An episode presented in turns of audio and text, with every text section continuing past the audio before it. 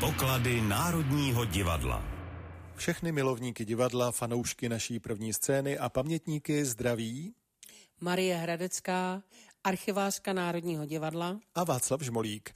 Tentokrát budeme mluvit o legendární inscenaci, která během osmi let měla 403 reprízy.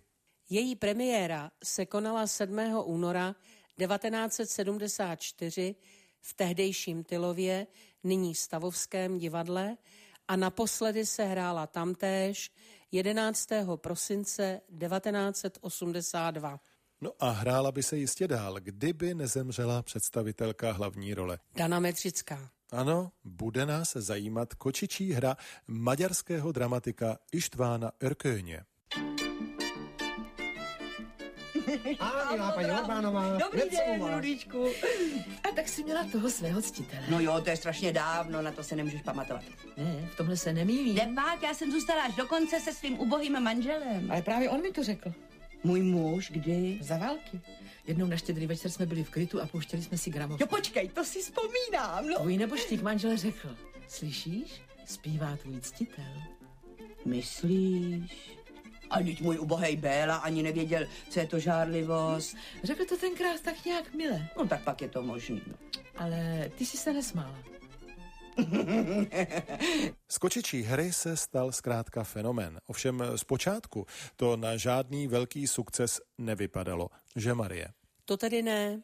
Paní Vlasta Fabiánová ve svých pamětech, jsem to já, vzpomíná. Léta 70. nebyla pro mě zvlášť příznivá, stále menší role. A takové, o které nebyl valný zájem. Naštěstí se však objevila novinka maďarského autora Erkéně. Jehož jméno nám nic neříkalo. V rámci mezistátních kulturních dohod říkalo se tomu musílek.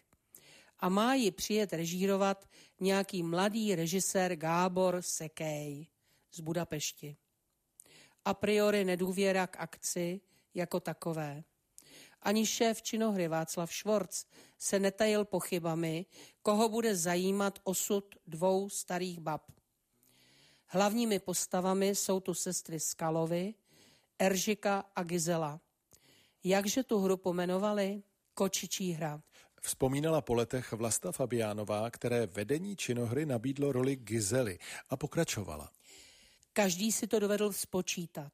Fůra práce, potíže s dorozumíváním, nakonec pár repríz, jak to u podobných her bývá.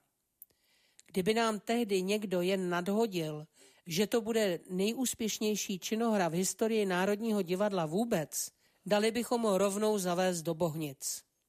Čím déle jsme se textem zabývali, tím se nám zdál zajímavější pak nás zapaloval a nakonec jsme hořeli tak, že nás museli vyhánět z divadla.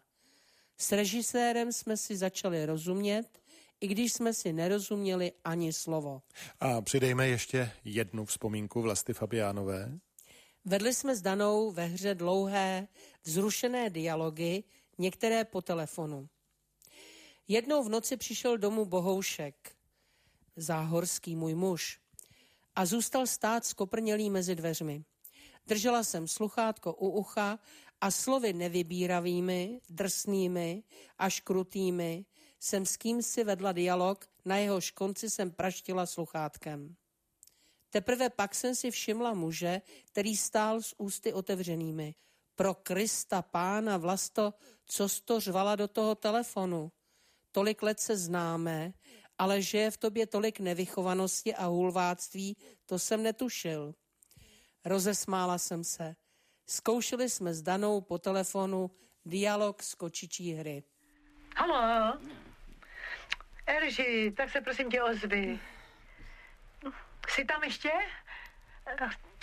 Asi nás přerušili. Slyšíš mě? Ale jo, slyším. no tak, že prosím tě, nechoď pořád jako kočka kolem horké kaše. Pokračuj a řekni mi, co ti vlastně tam lékařka řekla. Že není povinná prodávat půl deci mlíka. Proč jsi nekoupila víc? No, protože to pro kočku stačí. A proto se zhádali. Ne, proto ne. Já jsem se zeptala a to, co nejzdvořilej. Kde o tom? Má drahá? Máte vyhlášku? No, A co na to ona? Že to není třeba vyhlašovat, že je to samozřejmý. No a co si jí že odpověděla? vyhlásit se musí všecko, všecko. No a co, co ti na to odpověděla? Řekla, že mlíkárny jsou v neděli otevřený pro děti a ne pro zvířata. A to se to teda ve mně začalo vařit. A co jsi řekla? Zeptala jsem se, a to ještě zdvořilej. A o tom, drahoušku. Máte vyhlášku?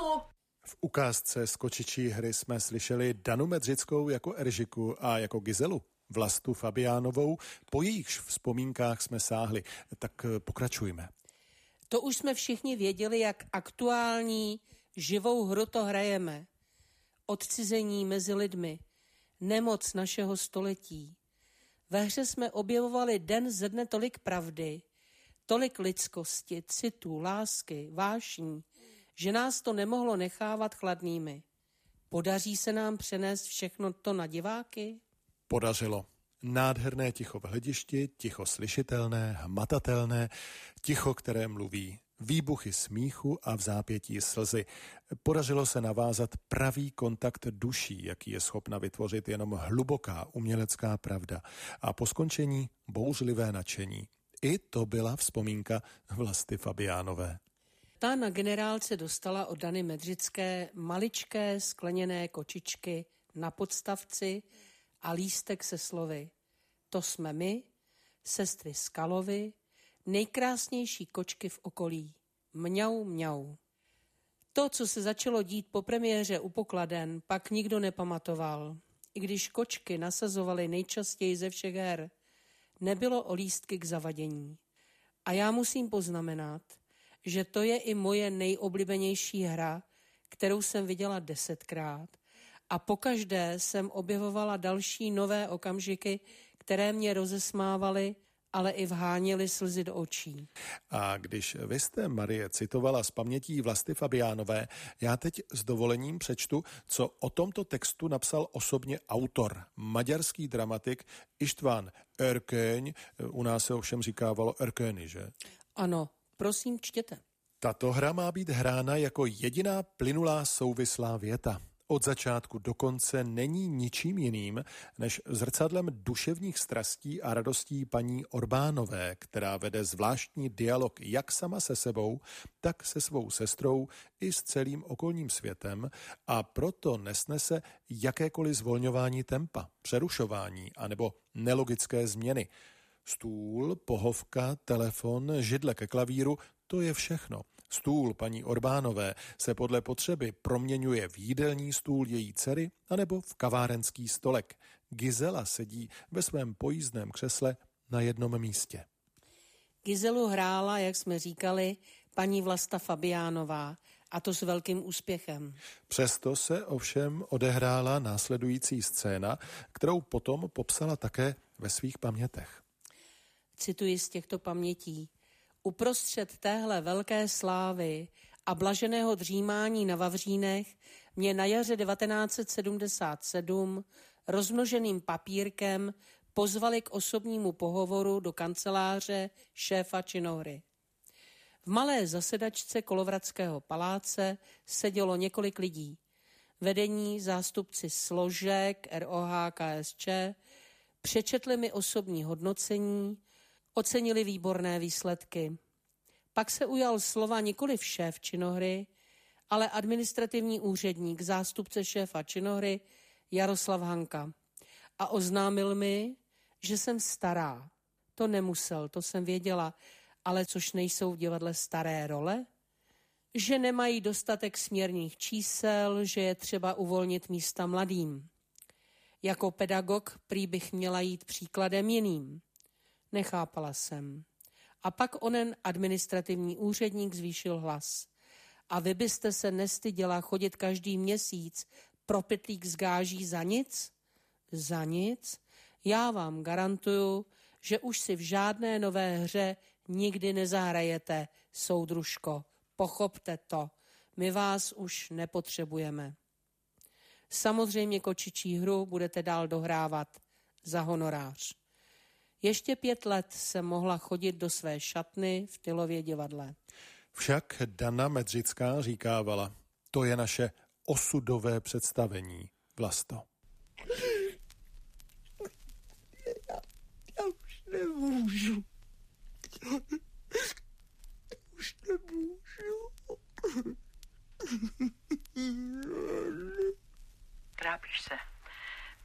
Bleskově, právě jsem si přečetla tvůj dopis.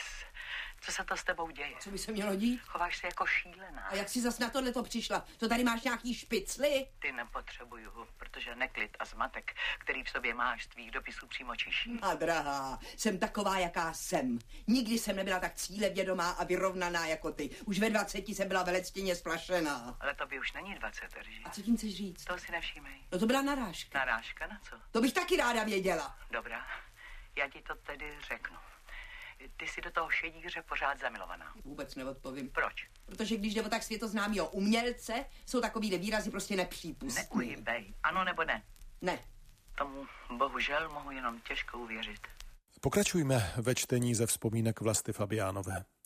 Když se blížila čtyřstovka, Tedy čtyřstá repríza kočičí hry, podepsali jsme já, Dana Medřická a Vlastimil Brodský smlouvy maďarským filmařům na film Konec zázraku. byl začátek zimy roku 1982, nevlídné, sichravé počasí.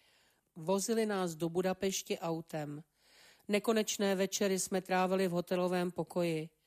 Začátkem ledna si Dana začala stěžovat na palčivé bolesti prsou. Maďarští filmaři jí nabídli okamžité vyšetření na těch nejlepších budapeštských klinikách. Bála se ale, že si ji tam nechají. Spěchali jsme autem do Prahy. Chtěla jsem, aby jí taxikář vyložil přímo v nemocnici. Dana odmítla. Za dva dny měl její vašík premiéru. Mocí Mermo jí chtěla vidět. To byla sobota. Nedočkala se.